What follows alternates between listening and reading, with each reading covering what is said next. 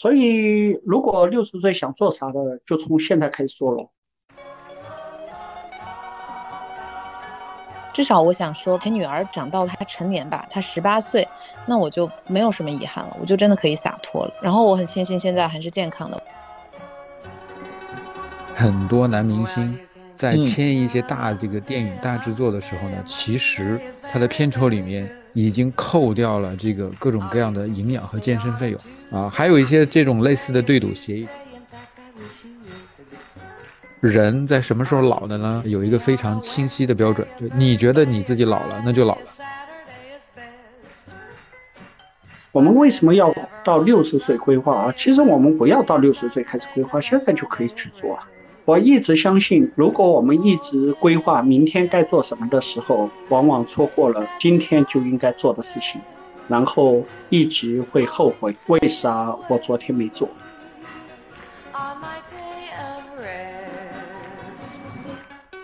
Hello，Hello，欢迎来到不正经研究会第三季第三十期。我是今天的主持人俊总。今天我们要讨论的主题呢是 六十岁你会活成什么样子？之所以要聊这个主题呢，是因为最近看到了《封神》第一部，费翔演的那个商纣王，六十岁的费翔，那个大胸肌实在是以为男人看着都还觉得挺诱人的。另外呢是看到了布拉德皮特，也是六十多岁了，也是表现的状态非常好。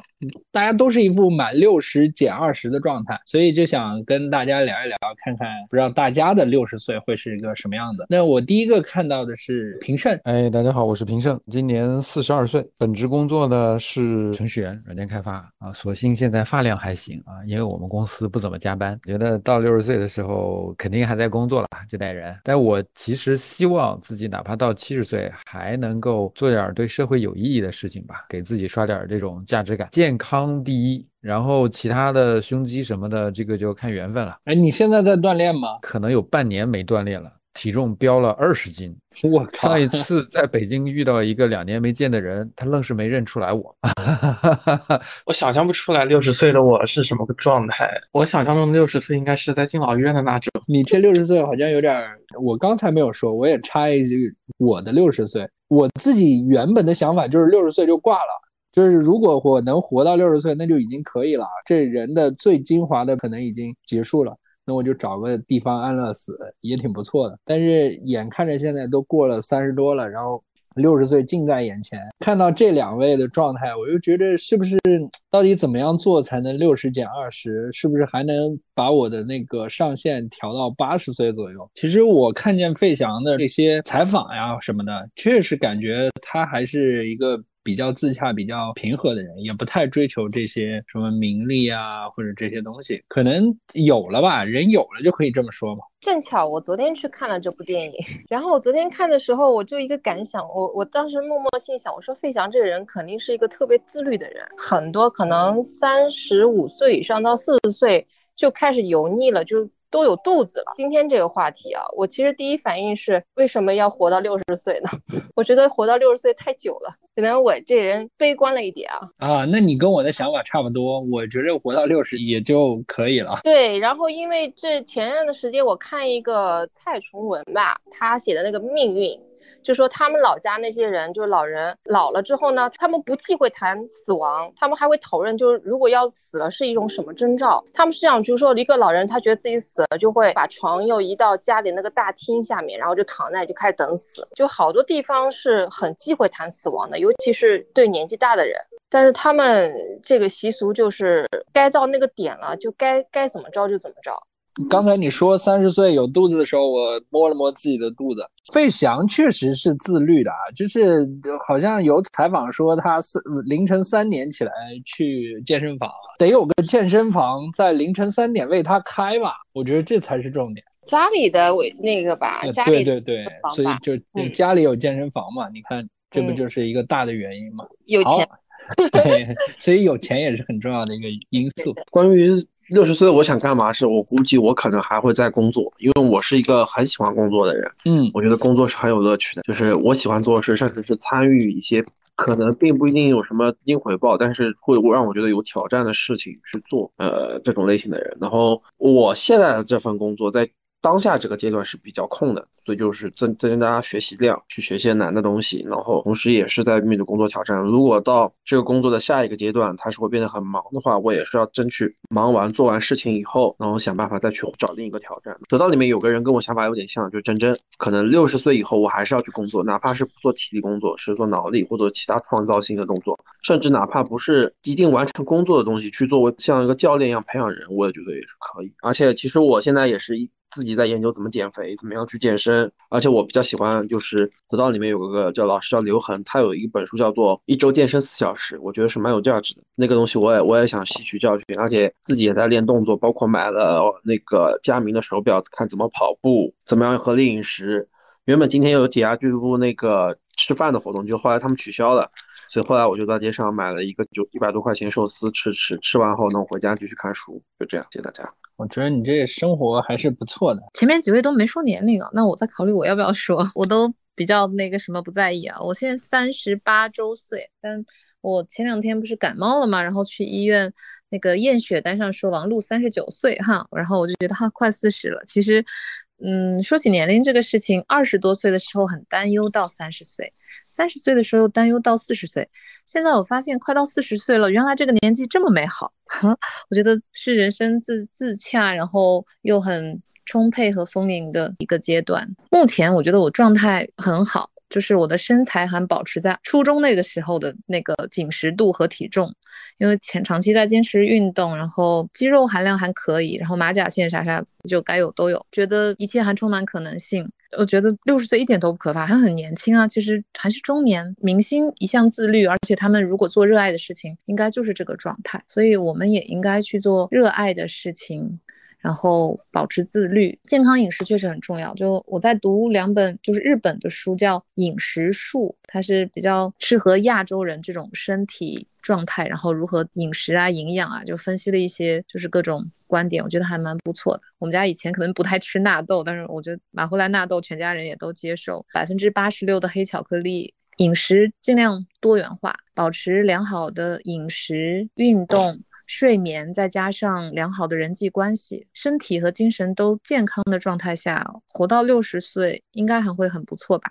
饮食术这本书是吧？然后另外，我觉得其实我们刚才一直在说六十岁的男的啊，其实最近去年的时候不是有一个王心凌嘛，满四十减二十，其实就是这些明星也都是出言有术，可能你在不同的年龄可能爆发出来的也有电自己的另外一个美的地方，对吧？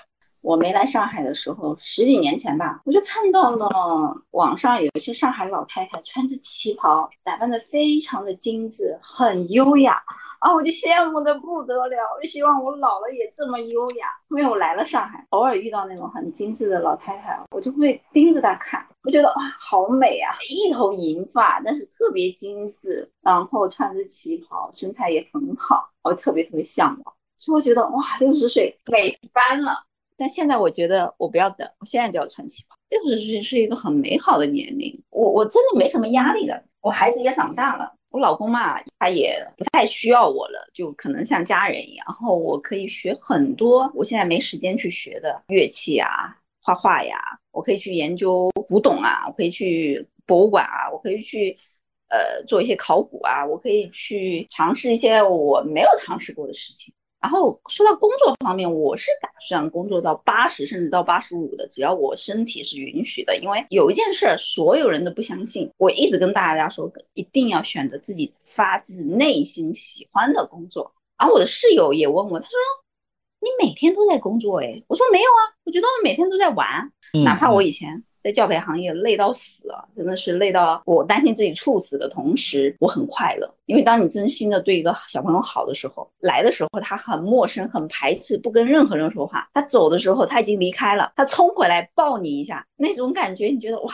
好幸福！这个孩子很信任你。还有一本书我蛮喜欢，就是《百岁人生》，说的我很兴奋。就是可能每过几十年，我们又要去返回学校去读书，去再回到那种象牙塔，我们再去学一些技术。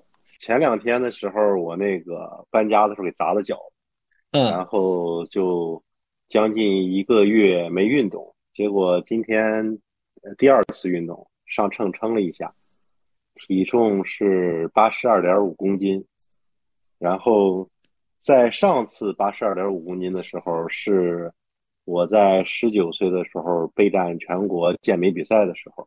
然后就是，其实就是按照就是一直在坚持健身这件事儿吧，可能坚持也二十多年了。这次最有意思就是我一个月没运动，反倒体重又回到了就是当时比赛的时候的体重。然后我就觉得挺有意思，因为这么多年一直在呃胖了瘦，瘦了胖，然后减肥减了很多次，然后结果却在这个。嗯，砸了脚的这个休息的时间，却达到了一个当初的，就是不敢想的那么一个体重和一个身体状态吧。然后我就觉得，其实可能我们之前所有的逻辑和理论都是错的。嗯，我现在就是因为自身的这个变化嘛，我就开始怀疑。就是之前这些所谓的营养学家、健身学家说的，他的目的是什么？有可能，我觉得都是为了营销。其实呢，之前我完全没有留意到这个布拉德·皮特和费翔的这个情况，呃，我就趁机搜了一下，搜到的第二条结果里边就有人在解释这个事儿，说那个有人给好莱坞做了一个形容。他说：“好莱坞呢是目前人类现存的最专业的这种野蛮的斗兽场。很多男明星在签一些大这个电影大制作的时候呢，其实他的片酬里面已经扣掉了这个各种各样的营养和健身费用啊。还有一些这种类似的对赌协议，就比如说几个月以后开拍，如果你的体重、体脂率、肌肉含量达不到标准，那么你就赔一大笔钱，你走人，我们换人。”所以这个可能也是有一部分，我们可以说是明星的自律，另外一部分是行业的要求。这个事儿，呃，我觉得我们不用那么刻意。还我个人的观点还是健康第一。当然，你如果说想要有一个很好的体型，然后在你的这个爱人面前表示，呃，保持一个非常好的形象或者公众形象，这个我觉得可以。这个是每个人自由的选择。我个人不太建议去渲染过度的这种。呃，身体的雕琢就是有这个是，我会尽我所能把身体保持在健康的状况，但是呢，在一些修饰的程度上，我会有所保留。呃，另外呢，我个人觉得啊，这个年龄是真的，我比较认同这个大飞哥的说法。呃，年龄这个事儿呢，其实根本不是事儿，真正是事儿的是你怎么看待它。啊，我很早以前就有一个观点，就是说人在什么时候老的呢？有一个非常清晰的标准，就你觉得你自己老了，那就老了。有些人四十多岁，真的就整个人都完全没有那个精气神了，看着就是垂垂暮年。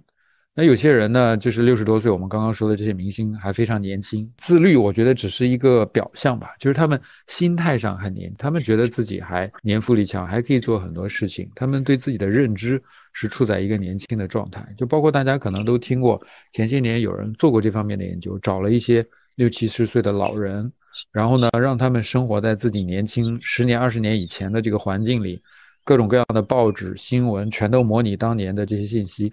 他们整个人的精气神儿是完全不一样的。等到他们从那个场域里面退出来之后，马上就恢复到正常状态，就又重新恢复了这种衰老的状态了。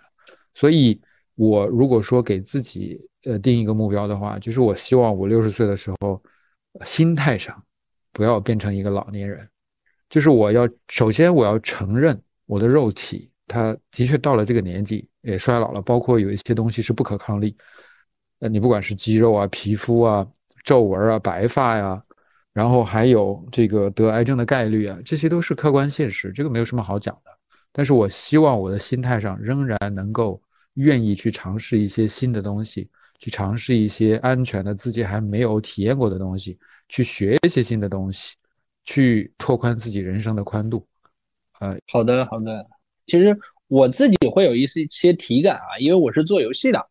然后已经毕业很久了，但是有可能我去学校旁边，别人还会认为我是学生，或者是你看我们这行业里面有一些可能现在五六十的人，但是你去看他，他还是那个样子，他可能还像三四十一样，就是你做的这行业给他带来的一个心态的变化。我也在想，其实有几个点我们是可以看到的。第一个点就是我的价值感到底还有多少。有时候有有一些人他会那他的自我判断不是非常的坚实嘛，可能他需要有周围的一个判断系统，他要看周围人给他的一个反馈，或者说对周围人对他的一个评价。所以这个判断系统，这个价值价值感，就他需要由周围来去给的话，那这个时候就比较危险。那他可能会觉得，哦，这个别人说我好，我就是好；如果社会说我六十了，我得去养老了，那我就得去养老了。对，所以他会有这样的一个认知上被周围的就周围评价系统给给他干扰的这样的一件事情。所以你只要听内心，你自己觉得自己有老了吗？也不要听别人有觉得自己有没有老了。所以这个价值感这件事情还是可以去听从内心的。然后另外一个还有一个就是我们的刚才说的是价值感嘛，还有一个就是我们的就是使命感，就是意义感，就是我们这辈子到底要干啥？你六十岁到底能不能完成？就是每个人其实也是有使命的。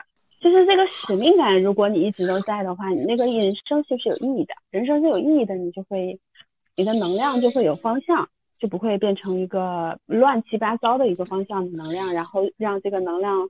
能量最后慢慢的去消灭，就像我刚才呃发言也说到，就什么是能量？能量一个不只是存在你细胞里的 ATP，它是你的激素系统，因为激素系统它是个信号系统嘛，以及我们的神经啊呃中央神经系统和外周神经系统，它整个的神经神经信号的一个传导。其实人体就两个神两个信信号传导嘛，一个是我们的神经系统进行信号传导，还有一个就是我们的激素系统。都在进行信号传导，那它这两个信号系统，它都要告诉我们细胞内的 ATP，你要什么时候开始活跃，你要什么时候开始有要动起来了，对吧？那如果你的激素系统现在紊乱掉了，比如说你的性你的性激素都紊乱了，然后你的呃你的甲状腺、你的肾上腺都开始紊乱，那你的激素系统是完全，你的那个能量是 ATP 是没没有办法被准确的，然后足量的去被激活的。你就感觉自己很累，能量很不够，对吧？然后，所以啊，等到年纪大了的时候，当然 ATP 可能会少，但是那个那个能量也是足够能支撑你去有更好的能量感，然后去做更多的事情的，你是完全可以做很多事情的。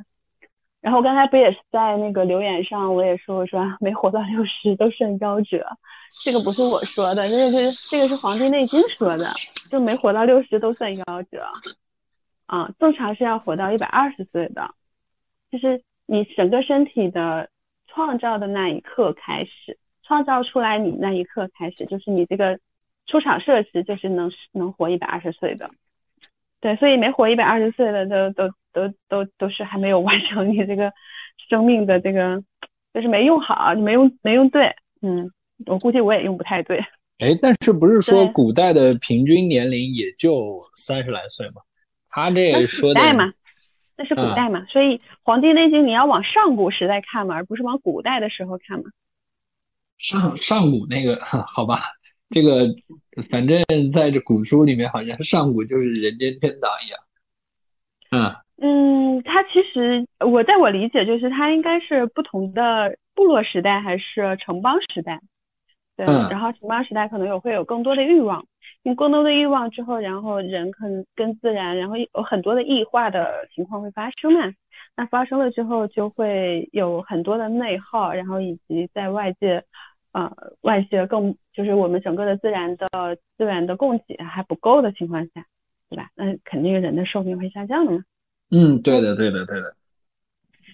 对啊，而且我们现在其实你会觉得好像我们的寿命有变长，但是。在我们现在看来，现在的心理疾病这么多，我觉得这种强行给它变长，然后发生了非常多的具体性疾病，对吧？我们就我们叫身心疾病，比如说高血压、糖尿病啊，这都属于身心疾病。甲状腺出问题啊，肾上腺出问题啊，对吧？那其实活着也挺累的。如果是这样的话，啊，对啊，那就是说，其实我们能活到六十岁，从某种意义上来说。你已经是幸运的那一批人。这这个世界现在，呃，人类到现在都没有适应现代社会，就是人类适应现代社会的时间太短了。其实很多时候那些疾病啊，或者那些问题，都是因为根本来不及进化，或者说根本来不及去呃改变自己的身体条件。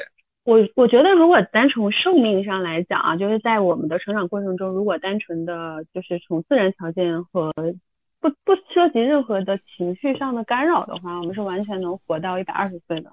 但是你要知道，有多少孩子他是活不到成年的，他连他可能青春期都他都过不去，不是他生病他过不去，他就是准备我自己就不活了，我就不想过了，我就不想活了，准备就是像玩游戏似的，然后就退号，对吧？我就退号重新重新玩，但是有没有重新玩这个，咱谁也不知道，对吧？所以就很现在我们看到的东西就是很多很多人都很难活到，就很难活下去。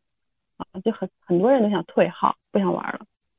嗯，其实很多人都在挣扎，然后就因为什么？就比如说压力大的时候，我们的糖皮质醇激素会增加嘛。那增加了之后，那它会首先会让我们的心跳速度会非常的快，它会处于高代谢的状态，那你心脏就会比较累。那这个时候就它会自然的就你会有冠心病，或者你会有各种心脏的疾病。那不一定有器质性变变化，但是你可能会觉得你的心脏并不是很舒服。那等你年纪大了，到五十六十岁的时候，它才会发生器质性变化。那如果再继续的话，再继续任由这个压力变大的话，你的糖皮质醇激素还那么高，那它既然叫糖皮质糖皮质醇激素，就一一定与你的糖代谢是有关的，对吧？那你的整个胰岛胰岛这个也会出问题，胰岛系统也会出问题，会得糖尿病。所以有很多这种病，其实跟我们人类生存的压力都是息息相关的。我想分享两个小故事啊，两个到三个，也是关于今年我的一些感悟。就是今年我妈妈不是离开吗？她的生命是六十七岁画上了句号。嗯，然后我就在思考，就是六十七和七十七会有多大的不同？但当我妈妈跟我说说她没有遗憾，她已经足够了，她觉得她体验了足够多，她觉得她的生活足够丰富多彩，她没有遗憾。那一刻我也觉得很安慰。她说近十年已经享受了很多精神的物质的，她已经足够。那我觉得多十年又怎样？就她自己觉得 OK，那就挺满足挺好的，而不是说有个人到了七十岁或者是多少，他说我不满足我或者我我后悔我这辈子。哪里留了遗憾？那这种状态其实年龄只是一个数字，你要看那个时候的状态，呃，这是一个事情。然后在我妈妈离开以后，我给自己做了一次一次全面身体的大体检，然后也做了肿瘤指标筛查，其中有两项偏高，但只是偏高一点点，就是比那个正常值高了一。但我当时自己不知道，以为也得了肿瘤，然后我就很很很很焦虑。然后那个时候我就在捋所有的事情，我说假设我还有几年的生命，假设我也得了肿瘤。那我最重要的是什么？我闭着眼睛想，我最后悔的是没有陪女儿长大。我觉得这个是我不论我的事业或者是其他停滞，我都没有，嗯，就是陪女儿长大这件事情重要。那后来我又检查，又做了腹部增强 CT，什么根本没有事儿，我也没有肿瘤。然后医生说你这个正常人压力大也会偏高一点，就不用管它，每年复查就好。我说哦，那好，那还还可以，我目前至少是健康的。但是那一刻。我就是理解到了，其实我生命中至少我想说陪女儿长到她成年吧，她十八岁，那我就没有什么遗憾了，我就真的可以洒脱了，这是我那一刻的感悟。然后我很庆幸现在还是健康的，我还可以做任何自己想做的事情。总体算一个故事。还有第二个故事是今天收到了一个 Global 同事的离职信，他在飞利浦干了二十五年，然后他的离职信里说他在飞利浦做到了很高层的。呃，一个 design 的领导啊，然后他说他他做了什么？那个原文是说他什么 get the jewelry of the crown，就是他已经做了就是最核心的一部分工作，就是我们飞利浦在荷兰的博物馆的设计，包括我们品牌的这个 guideline 的 design，就是定义，就是整个飞利浦品牌的定义以及什么什么。然后最主要的，他还有一本书，他。有一个链接是亚马逊的购书链接，说我去年写了本书，书在这里，大家要是想理了解我或者什么，可以购买这本书。好，然后我就说，哦，一定要买这本书，我要看看我这个优秀的同事，他在这里写了些什么。就是他二十多年在，我我还没有买啊，就是我不知道他这本书是写他工作的感悟还是生活的感悟。总之，就是和我经常一起开会的一个同事，他居然有本书在卖，我觉得能给这个世界留下点什么。精神的也是很好的，所以这个让我也很感动。第三个故事是我昨天参加了一个公司内部的什么女性领导力的演讲，就是讲女性的故事，然后我也去讲了一个故事。台下的那个我们 CEO 就跟我去反馈，他说不论任何时候，你没有办法掌控其他什么，比如说自己的孩子是 another generation，他们有他们的想法，或者说其他的同事是怎么样，但你唯一可以掌控的就是 be a better yourself，每天让自己变得更好，就是做积极的事情。就像我们这帮得道人，就是持续学习，持续呃热爱生活，就是很好的。好的，就这三个故事。然后我刚才聊的这些，我还真的挺有启发的，特别是你那个朋友啊，其实有一种叫做，我感觉已经是立功立言，就差立德了，然后 好像要往圣人那方面奔了。嗯，也挺，确实是挺有意思。其实我们公司会有一个比较明显的一个企业文化，我们公司企业文化第一个就是价值，你要要给客户和社会输出有价值的心理服务，而不是只是为了去挣一些什么钱。有你你输出了价值，钱是一个必然的东西。所有人要实现自我，要成为自我，就是成为你自己，对，而不是成为你爸妈希望的你，不是成为社会希望的你，而不是成为。呃，你老公希望的你要成为你自己，因为我们太多的人都是没有办法变成为自己的，甚至我们都，我就像我刚才说的，我说布拉德皮特和和那个费翔，他们就是他六十岁，他就是那个样子啊，他他他这个才是，或者说那个才是他真的真的他的自我，而不是而不是什么就是任何人社会的标准，或者说他的老婆的标准，或者是什么行业的标准。其实很多年轻人在进入社会之后，他都会说我要成为我自己。然后我要我要去做什么？我要做什么？我开心。其实很多年轻人你都会有这样的想法，就是在在二十到三十或者到三十五岁的这个年纪，除非家里面已经让你财务自由了，或者说甚至给你财务自由也也不是一个很重要的事情，就是你到底有没有自己的能力去做到财务上的相对自由。对，因为你做到财务自由，这个时候并不是说你拥有多少钱，而是你拥有多少能力，这个能力能够实现多少价值，而这个价值能够换到多少钱。对，所以三十五岁之前，我觉得是应该去完成这件事情。完成这件事情了之后，你再说我要不要去实现自我的事情。因为没有自由是没有自我的。所谓的自我，你一定要从原生家庭独立出来，对吧？那从原生家庭独立出来，那你必须得经济独立。你经济独立了之后，你才配。跟爸妈说，我要从原来的家庭里面出来，你们不要再干扰我，不然爸妈就说你钱都是我的，凭什么不听我的，对吧？钱是能够帮你买来自由的，能是能够帮你去做更多的买来更多的选择的。我觉得我们六十岁的时候，我们就应该成为我们自己的样子。我们应该，你你应该是什么样子的？我就觉得大家每个人可能对自己都是有一定想法的，但是成为自我这件事情。是还蛮难的一件事情，对，所以从我现在这个角度来看，我觉得前半就是三十五岁之前该做的事情就是好好挣钱，好好挣钱，钱不是目标，钱是你能去锻炼这个能力，有那个心力，有那个愿力，然后把你的能力扩展出来。到了三十五岁之后，哪怕你没有赚到这笔钱，你也是在未来的几年内是可以期待这笔钱会到的。打个比方，就觉得我觉得王思聪从来都不觉得他是自由的。就虽然他有很多钱，但是他并不自由，他并不是他自己。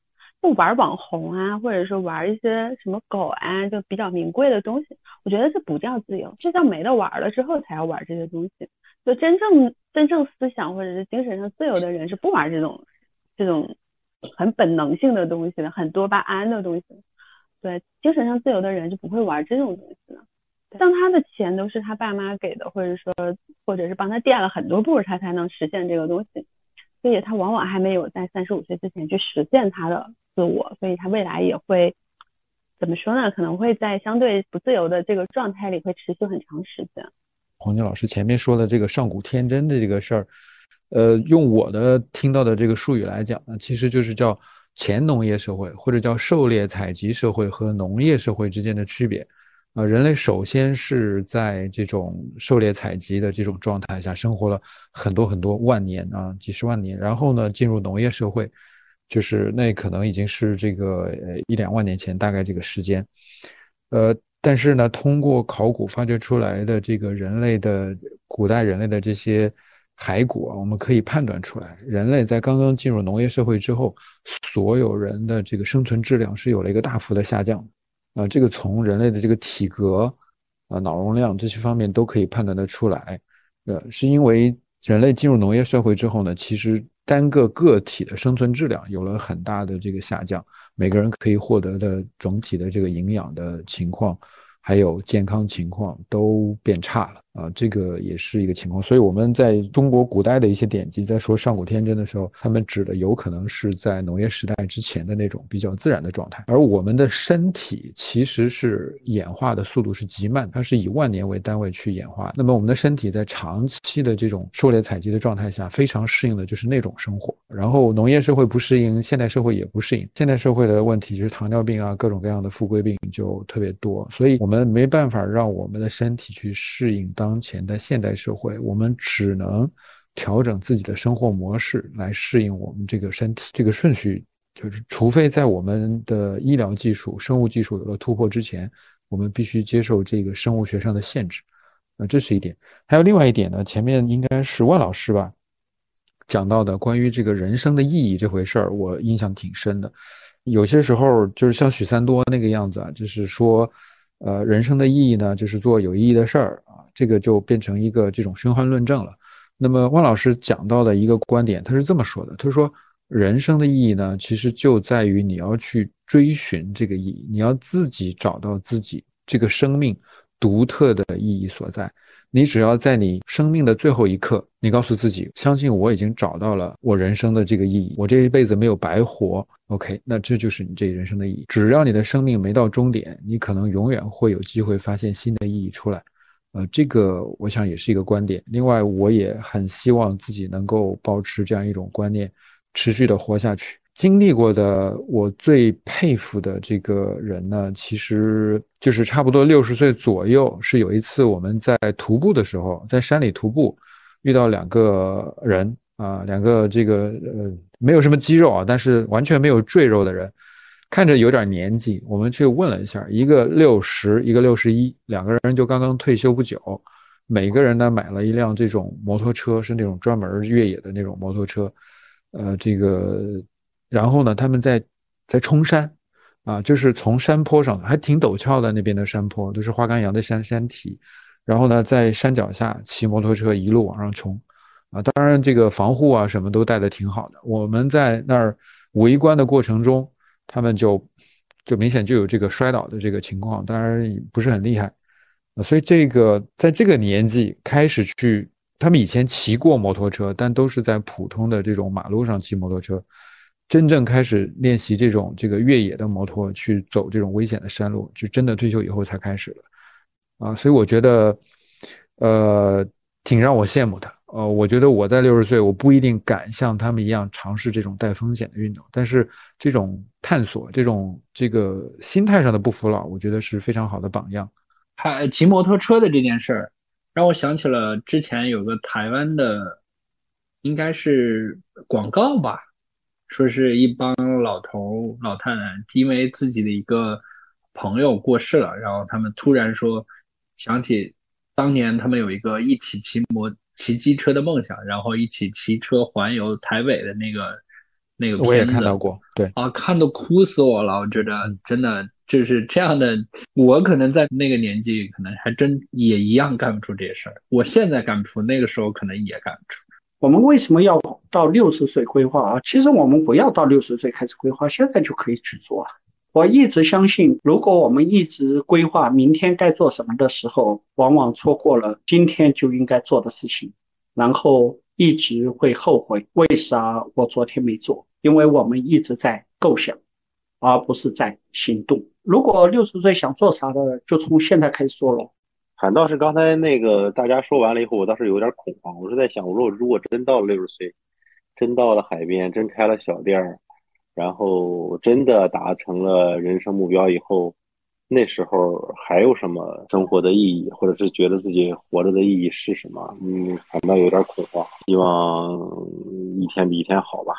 然后以上，嗯，好的好的，能找到自己喜欢的行业，并且这个行业你还能持续的喜欢下去，这件事情是真的让我羡慕啊！我我可能做游戏的，然后反正现在倒不是说不喜欢游戏，而是确确实实这个事儿也挺累的，就曾经的那种特别想表达的欲望会感觉有一些消解。我觉得我这辈子应该就三件事儿呗啊，三件事，第一件事就是把这个躯壳用好。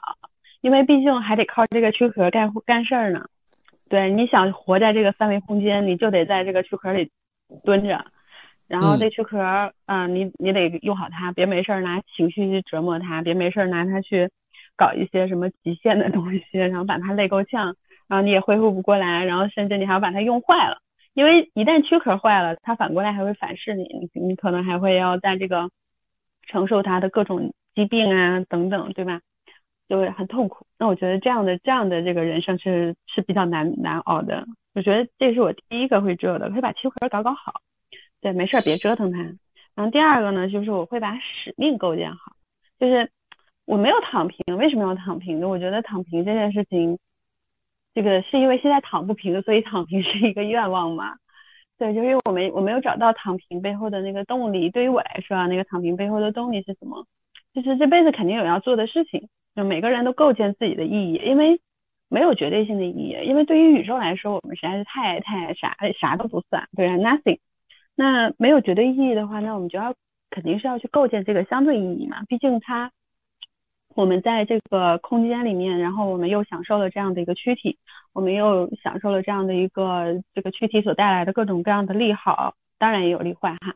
那既然有这些东西，那就那就去很享受这个躯体给你带来的所有的感受嘛。嗯，虽然也不一定是真的哈，不过可以构建它，没有大的意义，也有小的意义嘛，对吧？没有绝对的，但也有相对的。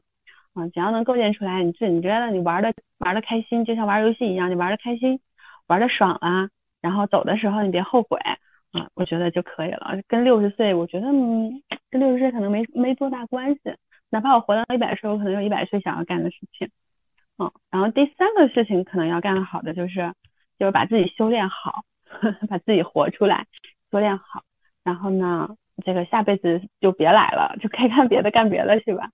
对，就是跟这个世界说再见，然后就不要再来的，不要再投胎了这种事情。嗯，对，就这这这，其实这个我觉得这个世界并不是很好玩。嗯，但是来了也没办法，既然既来之则安之，好好玩，然后玩开心了，然后好好修炼，不要让自己下辈子还来。嗯，啊就是嗯再见，然后再也不见，是吧？对，就不要再来了。对，就是这，我觉得这个，嗯，这个世界并没有很好玩。嗯，嗯嗯嗯，好的，这这这并不是一个好玩的游戏。如果从游戏的角度来说，这并不是个好玩的游戏。但是已经开号了，你不能玩，你不能退退号，让你自己好好玩。嗯，啊，我觉得你这个比喻好像有点那个什么，就大家都觉得这个世界可能就是一场游戏，呃，地球 online，然后换一个，或许你下辈子就不进这个游戏了，这个游戏一点都不好玩，是吧？对呀、下辈子没准儿去别的维度上，去比更高维度啊，五维、六维啊，去六维世界去玩玩看，对吧？咱们前两位同学其实都说的话都让我有点感触。呃，首先关于意义这个事儿，我觉得真的是挺重要的。嗯，这个我见过一些，就是到了退休年龄，然后无事无所事事，然后整个人的精气神儿明显有一个大幅下落的这种状况。呃，或者说我看到的是一个对比的对象。啊、这两个人呢，原本都是一模一样，就是然后呢，除了一个已经退休了，另外一个呢就还坚持多干了几年啊。这俩人后来在碰面的时候，我看到他们俩真的是这个这个差别太大了啊，所以呃，我一直以来就没有说要有一个明确的退休界限这回事儿。呃，我觉得就只要我身体还能够坚持，我肯定会给自己找点事儿做，不一定这个事儿呢是要挣多少钱，啊，但我真的是想要持续性的做一些对这个社会有价值的事儿，这可能就是我找到的一个比较简单的意义感。嗯，然后做一个参考，就是我所在的这个所谓的软件开发的行业啊，其实过去一直说吃青春饭，啊，在我刚入行的时候呢，大家都说三十岁就是到头了啊，因为大家都没见过大于三十岁的这个程序员，啊，等到我三十岁的时候呢，大家就开始说三十五岁就到头了。啊，我三十五岁的时候就到四十岁啊，四十岁就就继续推，现在就没啥人提了。其实，呃，所以我对于六十岁的态度呢，就是我最好觉得最好是忽视它，就无视它，不是人为的为自己构建这么一个门槛儿，过了坎儿之后，我就要换一种生存模式。而其实我现在那么乐观、积极、主动，并不是天生的。我天生是一个非常悲观、非常蓝色性格的一个人。呃，后面呢，我在工作中把自己调成了四色均衡，但是呢，一个很悲观的人，包括上初中、高中，我都很悲观，我都呃非常没有安全感，我都喜欢，我喜欢很喜欢储蓄，我总想着一句话，就是要未雨绸缪，我要 save for rainy days，我总觉得后面会有风险，后面会不安全，后面会遇到困难，呃，我是这样的一个底色，但是呢，我有一点，我就很听劝。不管是人劝我，身边的人劝我，我觉得他是有一个有智慧的人，还是说，嗯，我觉得他是一个有建设性的意见，还是说我看到书，哎，我觉得这个蛮好的，我就立马执行。所以，我我觉得我就呃，在十几年前来上海的时候，我就看到了一些什么高效能人士的七个习惯啊，永远要积极主动啊，包括我在大学的时候听到一个很帅气的学长说。呃，为什么第一排的人就能得到奖励呢？是因为他们选择了坐在第一排。从此之后，什么开会啊什么的，我都坐第一排。我原来是一个很胆小的、很怕的，永远躲在最后面的一个人。然后我变积极主动之后，我觉得好多好的运气、优秀的人，包括一些很美妙的事情，就会降临在我身上。所以我觉得，嗯，这个改变是值得的。就是永远积极主动，永远立马执行，立刻去改变，这是一点哈。然后我从小很小很小，我就很喜欢思考嘛，因为我是蓝色打底的性格啊，就是会思考分析。我发现啊，人呐，永远都在抱怨。比如说，你永远会说：“哎呀，今年生意不好做呀，哎呀，今年行情不好呀，哎呀，今……”然后他们抱怨了很多年。我说：“哎。”我说他们去年也说今年生意不好做，不如往年。然后过了好几年，他们还是在同样的话在抱怨。哦，我明白了，他们就是这样口头禅，就是习惯抱怨，每个事儿每每每一年都抱怨，而且每个年龄段的人，比如说我读小学的时候，他们说：“哎呀，我姐姐嗯初中不读了，她去打工了，嗯，她很好，呃，她可以自己赚钱，很幸福。”呃，想买什么吃的就买什么吃的。我读初中了，他们说：“哎呀，他说人家，嗯，很多，呃，高中生，爸妈给很多钱啊什么的。然后读大学有很多人抱怨说：‘哎呀，我们是应届毕业生，我们没经验，我们不好找工作。’等工作了，又有很多人说：‘哎呀，我们是菜鸟，人家都是行业大拿。’你看，等我们三十多岁了，还是有人会在抱怨。所以我就觉得啊。它并不是年龄的问题，是每个阶段的人都希望把自己的不成功，把自己的一些事情推到这个年龄上，或者推到一些别的外因上，而不是像刘润说的一句话，我永远记得叫“行有不得，反求诸己”。当你在思考的时候，当你把这个问题归结在自己身上的时候，然后你再看一下怎么调整。比如说我这次。呃，失恋我就啊总结了一些经验，我相信，呃，我在下一次的呃这种感情中，我一定会成长的。啊，虽然我很痛苦嘛，对吧？我吃不下饭，我睡不着觉，我我我我，你不是都走出来了吗？我对对啊，我瘦了十斤，我甩我我的代价是十斤肉，而且我的健康也出现了一些问题。好的，我对我我的皮肤很差，我的。脚哈一直是疼的，然后我我我我反正是出现了一些问题吧，但我我有成长是什么呢？十年前我花了四年还是五年才走出一段感情，这一次我花了一个月啊，我觉得自己太棒了，我有成长。我一边听大家在说，一边想出来了这个六十岁要干的一件很重要的事儿。第二个是这个听大家讲了今天的一个启发。我现在在从。常州到无锡的那个太湖隧道里边，我听大家讲还是挺有意思的。我想到的六十岁一定要做的一个事儿是什么呢？就是六十岁的时候，呃，还要讨论一个新话题。这个话题的名字是“下一个六十岁的人生该怎么过”。今天还是学到了很多啊，就是如何对待这一副躯壳。二一年上得到的时候，我成功的把体重控制在一百六以内了。然后我现在成功的已经又恢复到原原来要将近一百八去了。